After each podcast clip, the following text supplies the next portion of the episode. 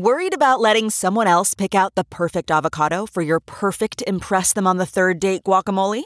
Well, good thing Instacart shoppers are as picky as you are. They find ripe avocados like it's their guac on the line. They are milk expiration date detectives. They bag eggs like the 12 precious pieces of cargo they are. So let Instacart shoppers overthink your groceries so that you can overthink what you'll wear on that third date.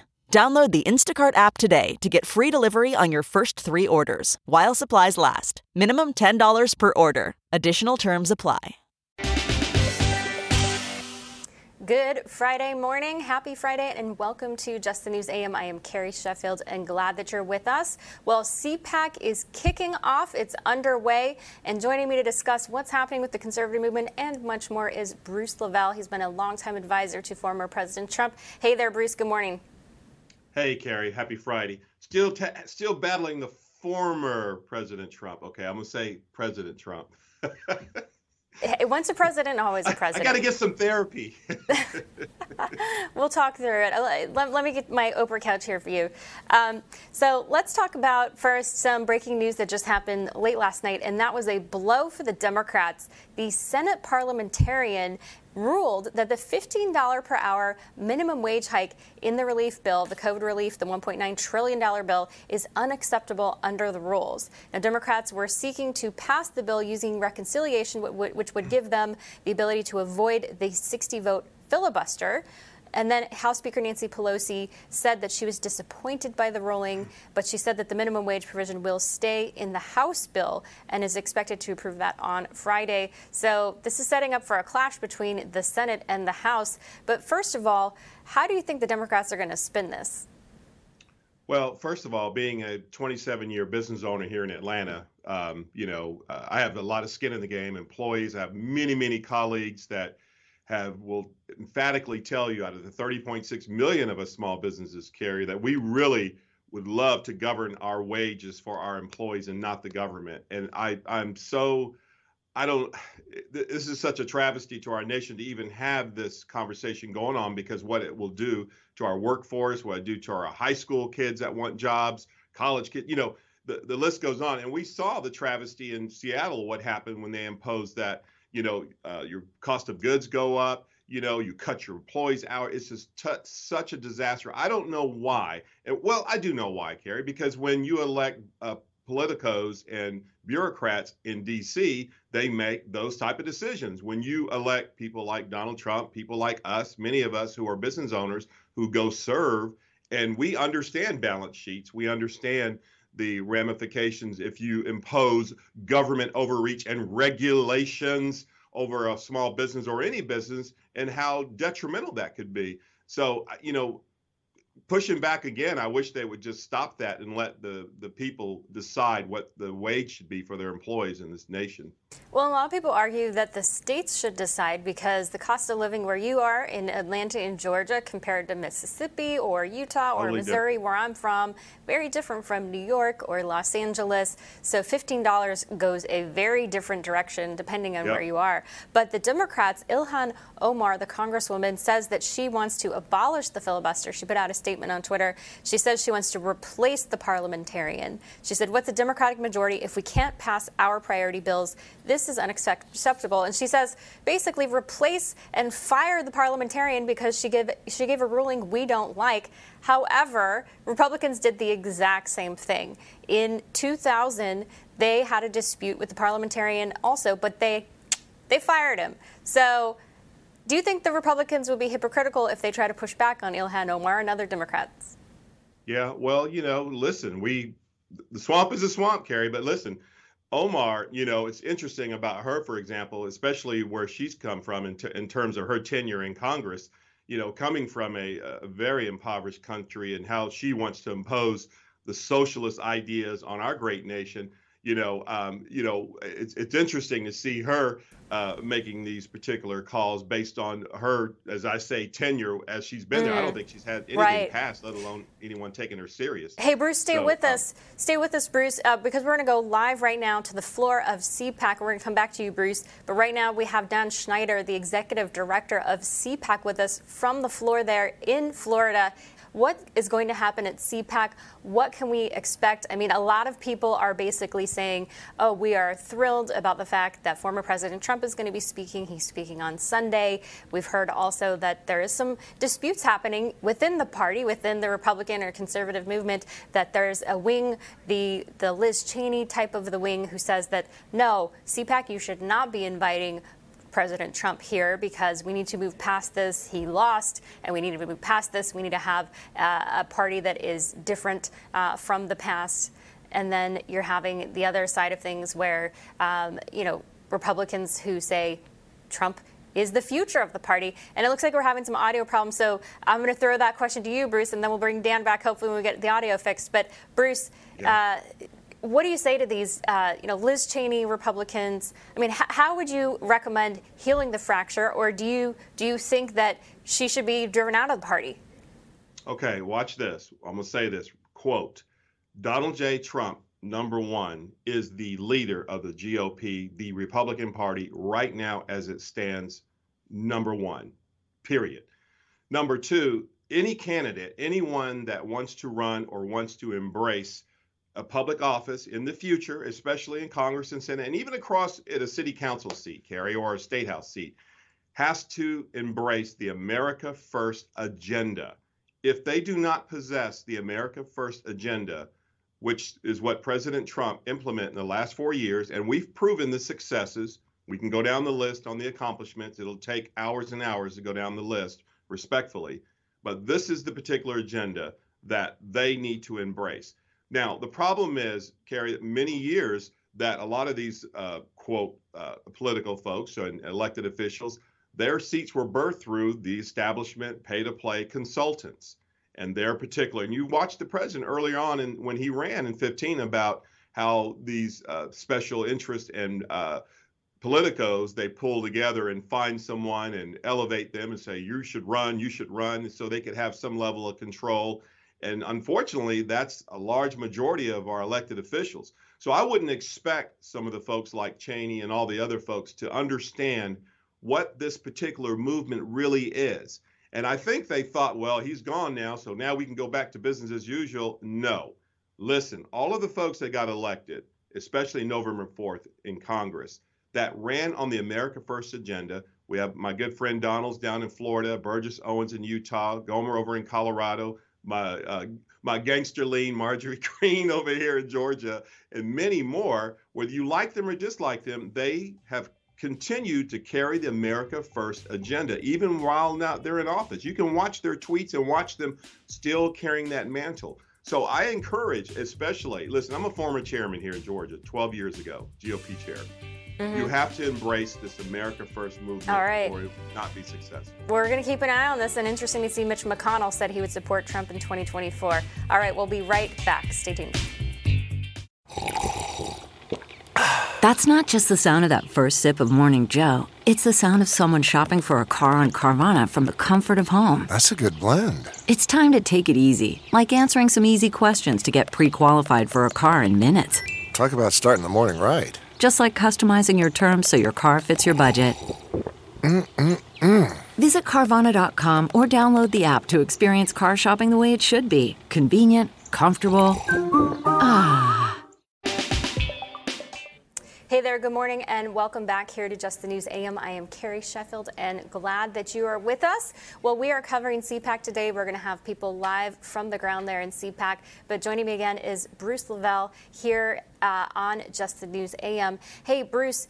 What's interesting is that the uh, the big scuttlebutt right now is that this is really Ron DeSantis's moment to shine because this is showcasing mm-hmm. Florida. I had the CPAC uh, executive or um, uh, president, chairman, uh, you know, Matt Schlapp on the program last week, and he said we chose Florida because Georgia failed and lots of other states failed. They didn't want to reward Virginia. They said we wanted to reward Florida because of what happened and, and the way that they've been able to stay open, which is very interesting. Do you think that if Trump decides not to run in 2024, that it's going to go to DeSantis. Yeah, listen, uh, just I love Ron. Ron's Ron's the real OG, Carrie. Let me tell you, man. He listen. How can I drink my beer with a mask on? You know, you remember the Super Bowl? listen, Ron's done a fabulous job. You know, my other residence is right there in St. Pete also. So I'm a I'm a half Floridian Georgian also, you know, and I love the way he governed his state. I love the way he took charge. You know, he didn't panic. He looked at the, as I say, the battlefield, and he made a plan. And he and he was a leader, Carrie. And so that's all we were asking for. So, uh, yes, his his stock is very very high. He understands the America first. He understands the American business owner. He understands how detrimental high regulations and high taxes can destroy a business. He understands everything that relates to we made in America, by America. All you right. Know, this, hey, Bruce, um, I got to stop successful. you right there because I think we've got Dan Schneider on. Uh, Bruce, thanks. Uh, be on standby. Dan Schneider, Executive Director for CPAC. Hey there, Dan. Can you hear me now? I can hear you, Karen. Thank you. So, Dan, walk us through, set the stage. What can we expect for CPAC? We've got uh, an amazing agenda. We've got, uh, we're going to feature the Bill of Rights. Uh, right now, we've got Ron DeSantis wrapping up, and then we're going to go straight to Senator Mike Lee, who's going to give an overview of the Bill of Rights. And throughout the conference, we're going to address each one of the 10 amendments um, that comprise the Bill of Rights. We're going to do it in a very sophisticated way because the radical left has decided they don't like our Constitution. They don't like how we are guaranteed. Okay, Dan, rights. I'm sorry. It sounds like your audio again is is uh, cutting out. So we're going to fix it and come back to you. Um, but it, he was saying that the, it's all about the Bill of Rights. And what's interesting, and I want to ask him about this if we get him back, but I just want to get your thoughts on this, Bruce, while we have you. Um, the the name and the theme of CPAC is, uh, you know, America Uncanceled. But then CPAC decides that they wanted to cancel someone uh, from speaking, an African American conservative um, who said that who had said some things that were anti-Semitic, anti-Jewish, and the invitation was pulled. Walk us through the thinking on this. I mean, what's your what's your take on this? Who who was this? I'm sorry, Carrie. Who was the? Um, uh, let's double check his name. Um, I will have the producer send me the name, but he was uh, a young man and he was canceled as a speaker.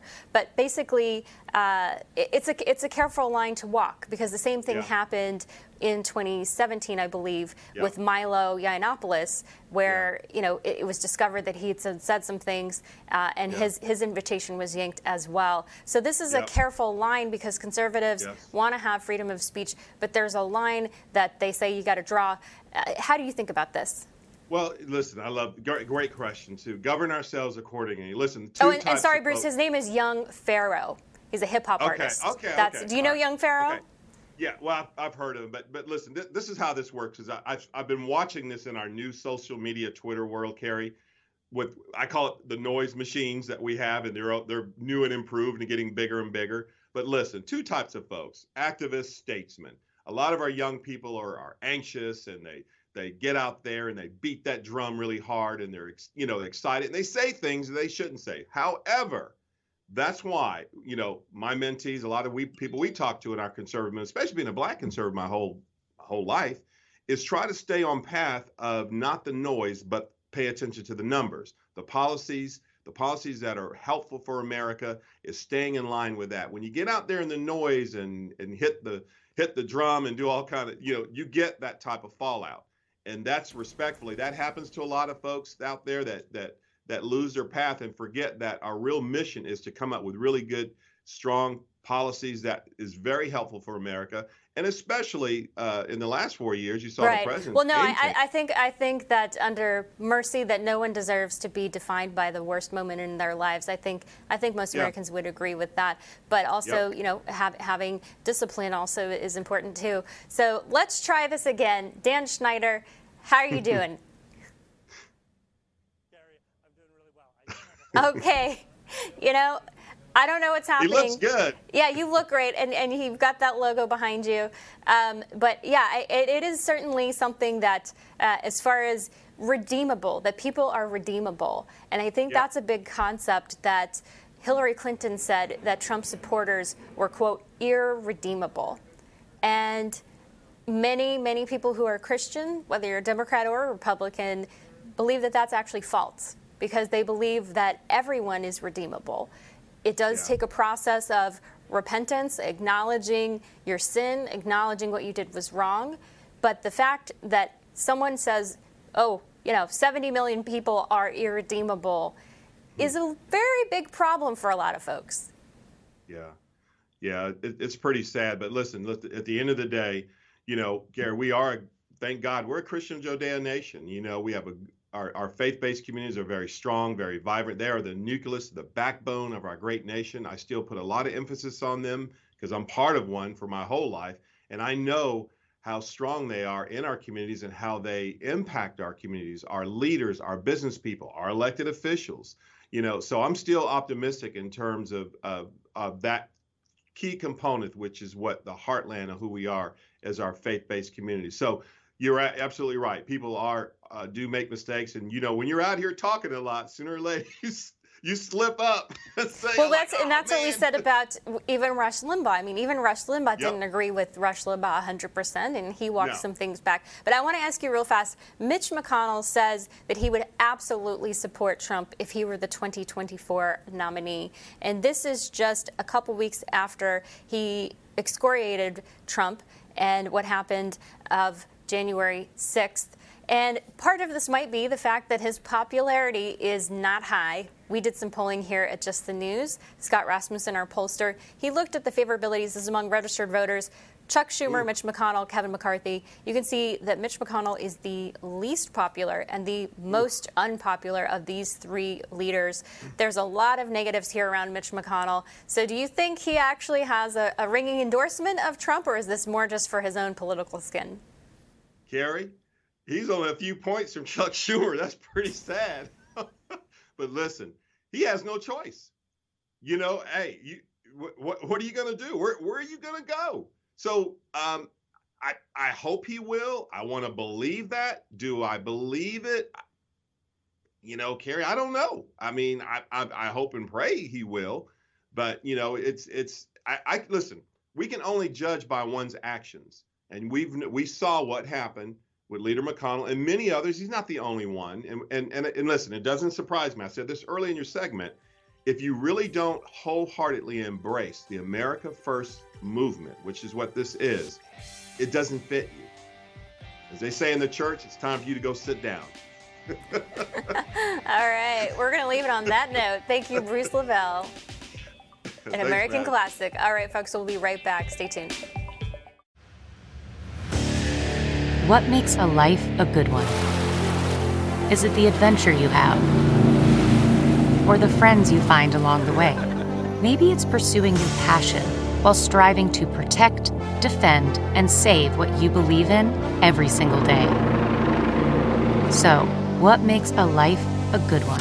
In the Coast Guard, we think it's all of the above and more, but you'll have to find out for yourself. Visit gocoastguard.com to learn more.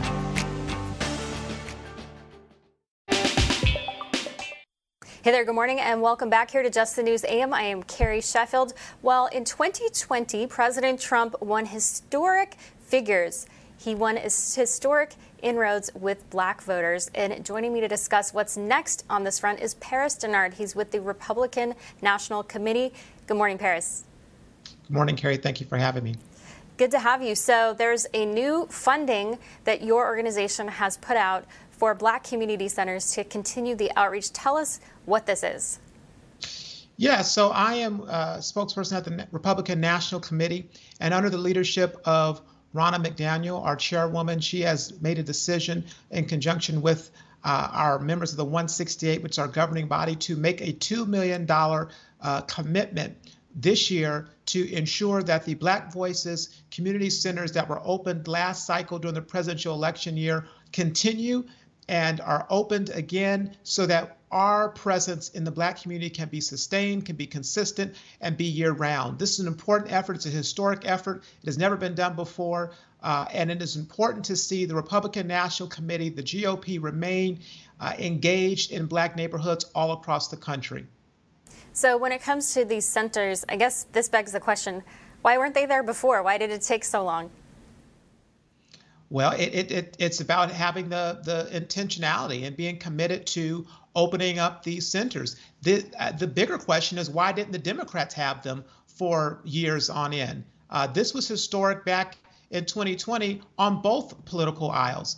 Uh, there were there were interviews and people in, in Michigan talking about they had never seen uh, uh, community centers or, or out things like this in their cities before, Republican or Democrat. And so we are leading and it is important for us to do better and that's what we're doing it's it's it's it's something that is important to the chairwoman it was important to president trump and it's going to continue to be important to the growth and the diversification of our party which is a good thing so we've heard from a lot of black democrats people like stacey abrams for example say that republicans want to suppress the black turnout. They want to suppress black voters. Do you think this initiative, what you're doing, really pushes back against that?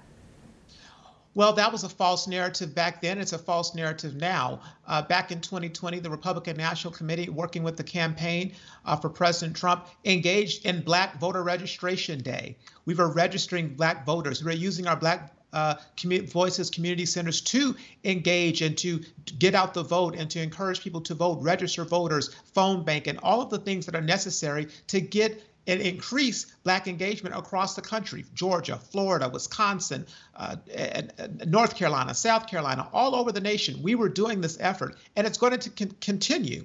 And so when they use this false narrative, it's to uh, persuade people in a negative way not to be a part of the Republican Party because they know that the party is of freedom, it's the party of opportunity, it's a party of growth, it's a party of inclusion, and they do not want more and more uh, free thinking, independent black Americans to come over to the Republican Party because that means they're going to lose their stronghold on the, not only the black vote, but the minority vote altogether. We are making these uh, commitments right now for the black voices community centers. But remember, uh, the president, President Trump, expanded the party across the board. And so our numbers were improving and did better uh, than he did in 2016 with Hispanics and with Asian Americans, with Black Americans as well. So these are good uh, trend lines for the Republican Party. It's going up, and we're going to continue that effort to increase it uh, going forward under the leadership of Ronna McDaniel. But do you think what happened with Trump and his success with, as you said, not only black voters, but Latino voters and Asian voters, do you think it had to do more with Trump the man, or are they here to stay? Are they part of the movement? Are they part of the belief system, the set of values? Well, I will tell you, it, uh, Trump, the man, was an important factor. A lot of people came to our party because of him, and that is a very good thing. But it wasn't just him alone. What it was was the policies. President Trump led as a conservative, a conservative who was fighting for free enterprise, opportunity zones, criminal justice reform, support for school choice, the uh, being pro-life. This was a, a candidate and a president who was a conservative and showed the world that free enterprise, the conservative values and principles can be popular, can be uh, electable.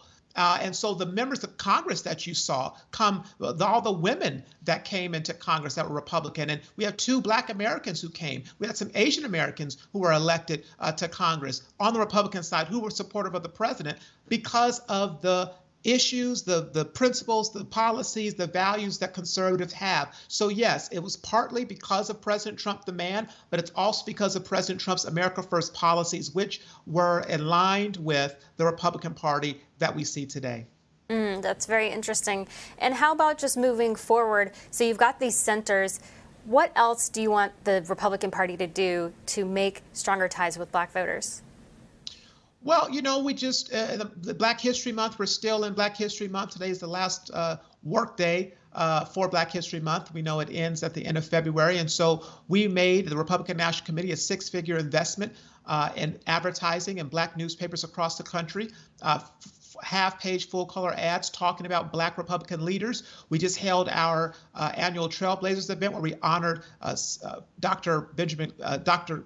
Ben Carson, as well as Jerome Adams, our former uh, Surgeon General, and, and our Rising Stars, who are the Black Engagement Coordinators. So it's being present we have to be present in the community. We have to show up to events. We have to show up and we have to be willing to talk on all different platforms, talk with all different types of people, sharing our message, not be afraid to engage because we have winning policies. We have uh, policies that work, that empower, and that uplift, and highlight the contrast that we see between this administration right now, which is actually hurting uh, a lot of fragile communities and Black Americans across the country, and what we know President Trump did and what we know the Republican Party moving forward can and will do.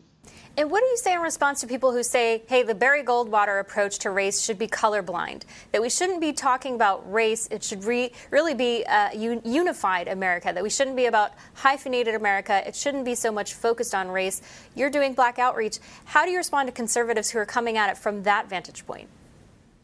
I think that we have to talk about look even even if you are a conservative, we have evangelicals we have uh, people who care about different issues. It's about the issues. And what we should be doing is taking these issues and applying it to different groups so they have a better understanding of how it applies to them. There's nothing wrong by taking the Republican message and taking it to evangelicals. There's nothing wrong with taking the conservative message and seeing how it applies to people who are in the pro life movement. There's nothing wrong with taking the conservative message and seeing how it applies to people who are concerned about education issues.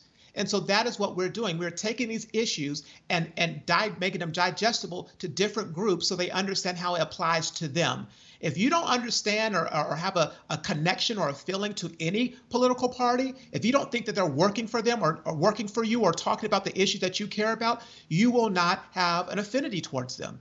And so that is what the Republican Party is doing with all groups, women, with with people who are concerned about different issues within the party that may not be just particularly co- concerning with the black community or Hispanic issues. These are issues that should be digestible and applied to everyone so they feel like they have a home and they feel like uh, their issues that they care about are being heard and activated and acted upon uh, across the country in the state houses all the way up to the Congress. I would imagine too, it just comes down to basic math. You want to get over the finish line at the end of the day. All right, Paris Dennard, thanks so much. RNC spokesman, we appreciate it. Thank you. And stay tuned, we've got Angela Morabito. She's with the Higher Education Campus Reform, uh, talking about student debt. Joe Biden wants to basically wave his magic wand and say, no more debt. Is this fair or not? We're in a debate. Stay tuned. CarMax is putting peace of mind back in car shopping by putting you in the driver's seat to find a ride that's right for you. Because at CarMax, we believe you shouldn't just settle for a car, you should love your car. That's why every car we sell is CarMax certified quality so you can be sure with upfront pricing that's the same for every customer. So don't settle. Find love at first drive and start shopping now at CarMax.com. CarMax, the way car buying should be.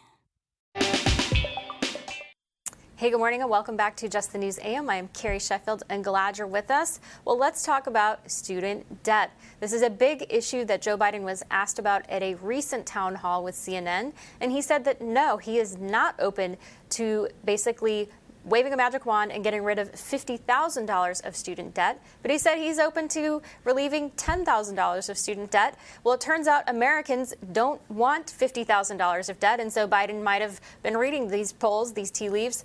Uh, Business Insider found that just 13% of Americans say they support forgiving $50,000 in federal student loans. Meanwhile, just 19% they support said they support forgiving $10,000 in loans, and 25% said they are behind forgiving all student loans, and 22% said they don't support any amount of student loan forgiveness. Joining me to discuss this is Angela Morabito. She's a higher education fellow and spokeswoman for Campus Reform, which is part of the Leadership Institute. She's also the former press secretary Secretary for the U.S. Department of Education under the Trump administration. Good morning. Good morning, Carrie. Thank you for having me. Good to have you. So let's talk about this because it really seems like, contrary to what we hear from Democrats, most Americans don't support this idea of waving that magic wand and getting rid of the debt. Why is that? Well, it's patently unfair and absurd on its face to say we're going to forgive some arbitrary number of student debt.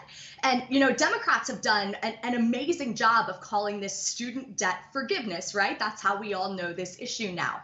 But it's not forgiving the loans. The colleges and universities already got paid. What it does is it nationalizes the loan and it forces people who perhaps didn't go to college or perhaps made the decision to go in state or to seek out scholarships or change what they study based in part on how well they would be able to meet their future financial obligations. So you're telling me that people think it's not fair that if they didn't go to college, which uh, only a minority of people actually graduate from college. I think it's only like 25 or a third of Americans actually end up graduating. So are we going to have a lot of people who don't go to college basically paying to subsidize those who do?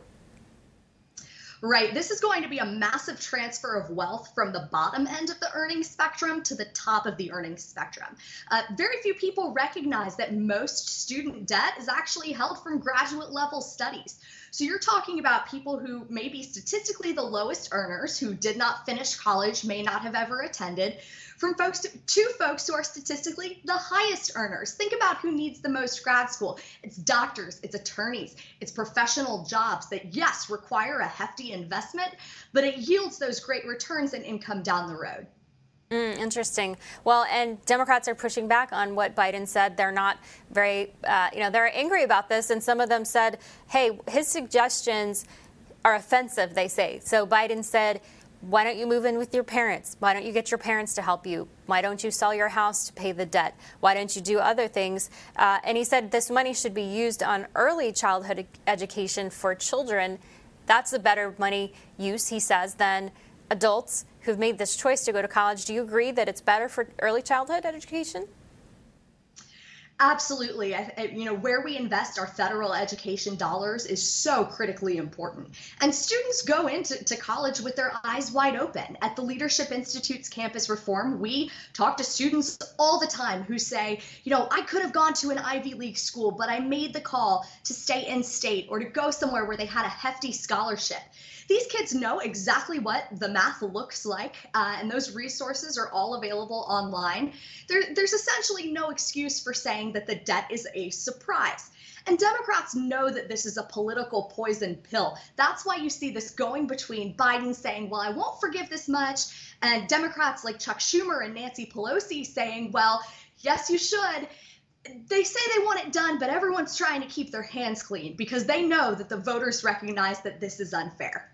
Mm, interesting. Well, and another issue that you guys have highlighted there at Campus Reform is the possibility that some states are considering allowing illegal immigrants to pay cheaper tuition than American citizens. Walk us through the thinking about this.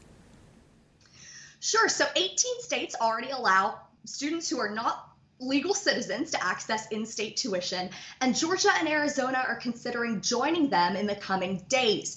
Uh, now, now, this is, is controversial how it's done at the state level because here's a benefit that's being extended to non citizens, people who are not lawfully present in the United States, that American citizens from the next state over aren't able to access. So you're privileging a certain group of people who are not lawfully present over those who have been there their whole lives and whose families have been paying into the system their whole lives.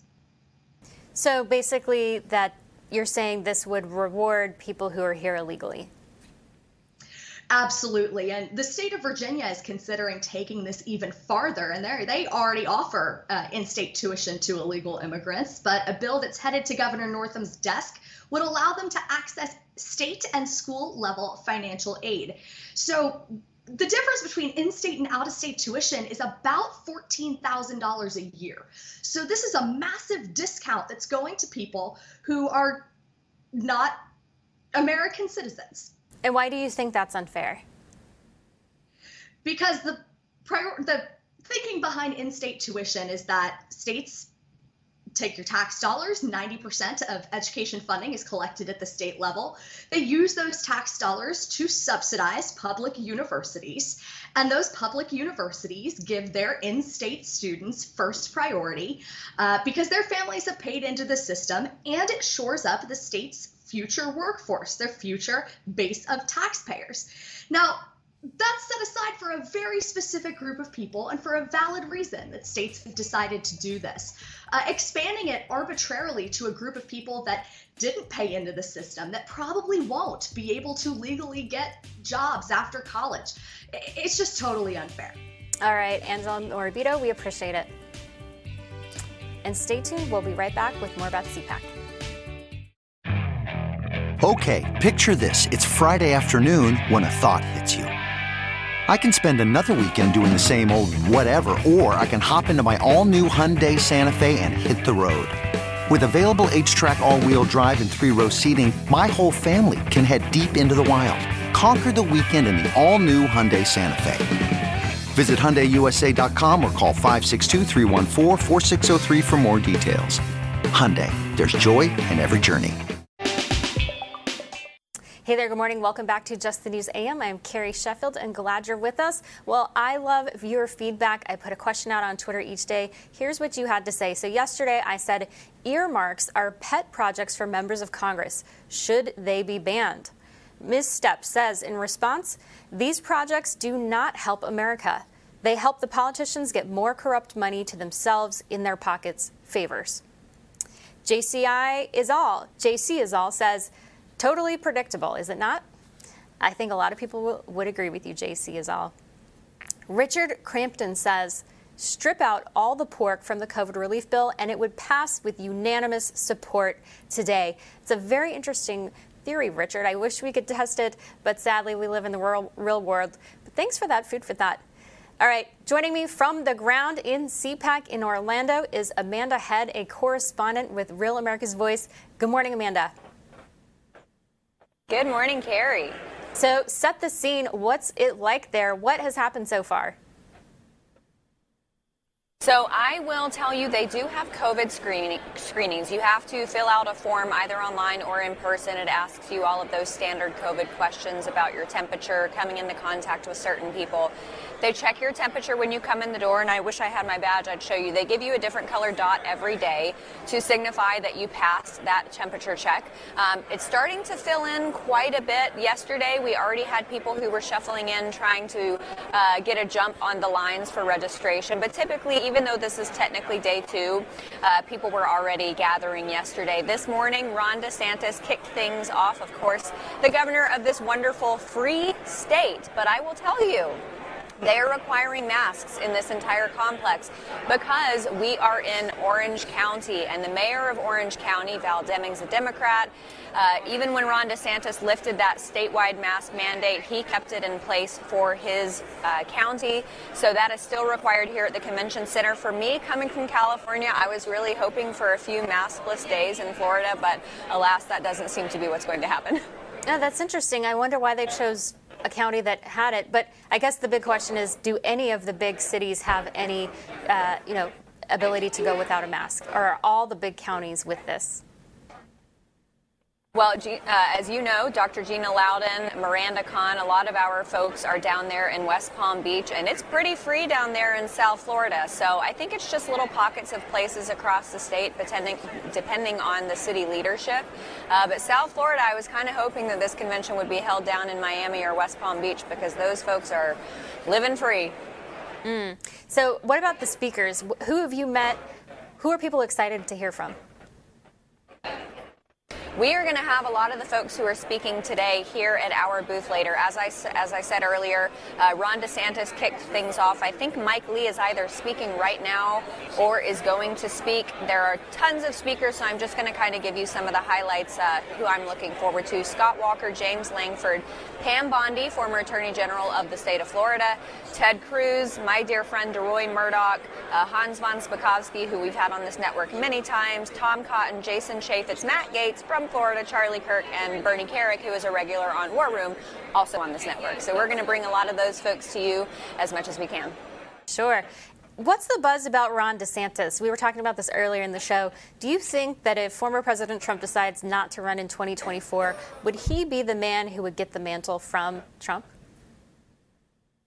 Oh, I don't know. You know, he has indicated that that's not something that he's interested in, although he has given a very political answer when asked about it. He said, I'm focused on taking care of my state of Florida. So that's not really a yes or no answer, but he hasn't indicated really one way or the other. But I think that if President Trump did not run again in 2024, I think that Ron DeSantis, even though, you know, he represents Florida at the time, a lot of conservatives across America, a lot of America First conservatives, MAGA conservatives, are really proud of what he's doing in the state of Florida. And they see Florida as kind of this beacon of hope, this light on the hill within, you know, our 50 great states. And I think he would have a lot of support. Mm. And we know that former President Trump is speaking on Sunday. What do you expect he's going to say? What do you think people want him to say? Oh, I think people want him to say that he's going to run again in 2024. That's definitely what they're hoping to hear. Although I don't think we can really expect that. It's very, very early, excuse me, in the election cycle. We've got virtually, you know, four years until, well, three and a half years until then. So um, I think that's what people are hoping to hear. I think that President Trump is going to fire people up. Uh, CPAC sold out when they announced that Donald Trump was going to be speaking on Sunday. And I think that attendance otherwise was probably waning a little bit because this is a new venue. We are used to CPAC being at Gaylord in Washington, or well, in Maryland, technically. Um, that's where it's been, what, five, six years. And uh, this was a new venue. It's a slightly smaller venue, so they couldn't allow as many people. But as soon as Donald Trump announced that he was going to be speaking here, it sold out because he is definitely the person who people most want to hear from. Mm, that's very interesting. And I noted in the timing, he's speaking right after the straw poll. So they do the straw poll on Sunday to make sure people can see who's got the poll uh, it's a straw poll of who they want to run, and he's speaking right after. So my thinking is, and also the guy who's running the poll is John McLaughlin, who's been Trump's pollster for his campaign. What do you think the results are going to be? I think we know what the results are going to be, and President Trump will probably discuss those results. He likes to talk about those poll numbers as he did uh, when he was in the Oval Office, and I think that folks are definitely going to vote number one for him. I can't actually locate the straw poll, though, so I've got to go find it and, and cast my own vote, and he's definitely going to be touting those numbers when he gets up there on stage. And if he announces that he's going to be running, I think that would be pretty remarkable, but I think he's just going to kind of tease the audience a little, as he also likes to do sometimes. Hey, he's a showman at the end of the day. Indeed, he is. He's got that background. Who are you voting for, Amanda? I, I don't want to say that on air. I'm a media person, right? Come on, you know I had to ask. All right, Amanda, I'm going to let you go. All right, stay tuned. We'll be right back. the comfort of your favorite seat is now your comfy car selling command center, thanks to Carvana. It doesn't get any better than this. Your favorite seat's the best spot in the house. Make it even better by entering your license plate or VIN and getting a real offer in minutes. There really is no place like home. And speaking of home, Carvana will pick up your car from yours after you finalize your offer. Visit Carvana.com or download the app and sell your car from your comfy place. Hey there, good morning, and welcome back to Just the News AM. I am Carrie Sheffield, and I am going to be signing off today. This is my last morning in this anchor chair for this program for Just the News AM. My colleague, my very capable colleague, Sophie Mann, is going to be sitting in this chair, driving the car. Uh, it's just been an honor and a pleasure hosting this program.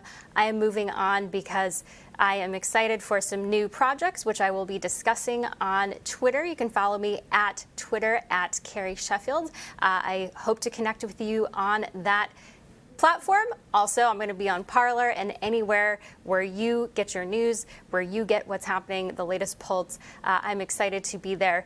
And I'm excited for what is next for Just the News. Our founder, John Solomon, is a true visionary. I first worked for him way back in 2008 at the Washington Times.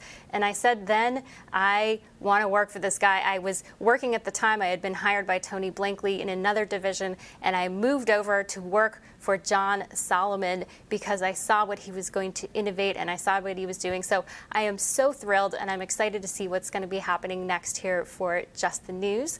And I want to give a big thank you to the whole team here, our producers, Dan Suskin, who's been the lead, uh, you know, heavy lifter here on this program every morning, Parker in the control room, Frydoon, the whole gang, everybody. This is a team effort. It's a lot of work to put on a show. It's a lot of work to build a startup as well. And wow, uh, just it's been incredible to see what's been happening in this past year uh, and excited to continue to grow with you all, our audience, with Real America's Voice as well in this partnership.